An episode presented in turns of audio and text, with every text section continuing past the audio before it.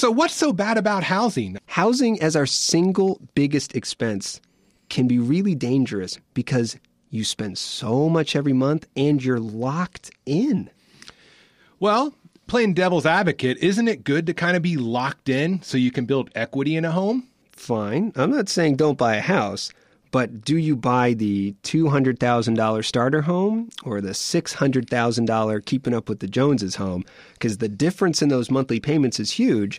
And then if a year or two in you decide, I cannot afford the $600,000 house, now being locked in isn't so great because you've got to sell the house and you might take a big loss just on the, the realtor fees. I agree. And, you know, I will even say uh, I bought the $89,000 starter home. So there you Sweet. go. I wasn't even 200000 But you know what's really scary, I will say, Matt? Housing prices have gone up. They have. Damn. They have. Um, but the, the, scary part to me is so we recently sold our house, yep. and the first person that put an offer in was actually going to walk away at closing with money in their pocket. They were financing 101%.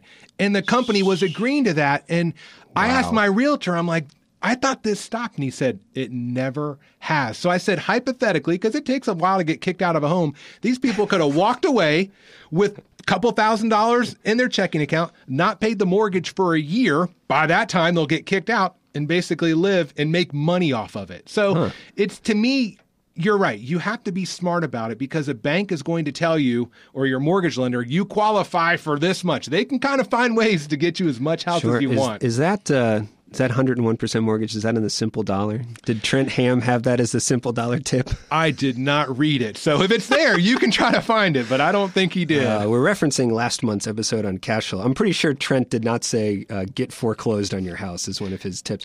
Uh, and now we're talking about buying a home, but the same thing can be said about renting. You're locked in when you rent for a year. And there's a, a place here in Athens, a student housing, $1,950 a month for a one bedroom apartment downtown. Not making that up. Look it up yourselves. I've got students in my class now, we paying as low as $375 a month. So the one student has locked themselves into an extra $1,600 a month. You want to get out of that, you might lose the security deposit. You might be still on the hook for paying all that rent.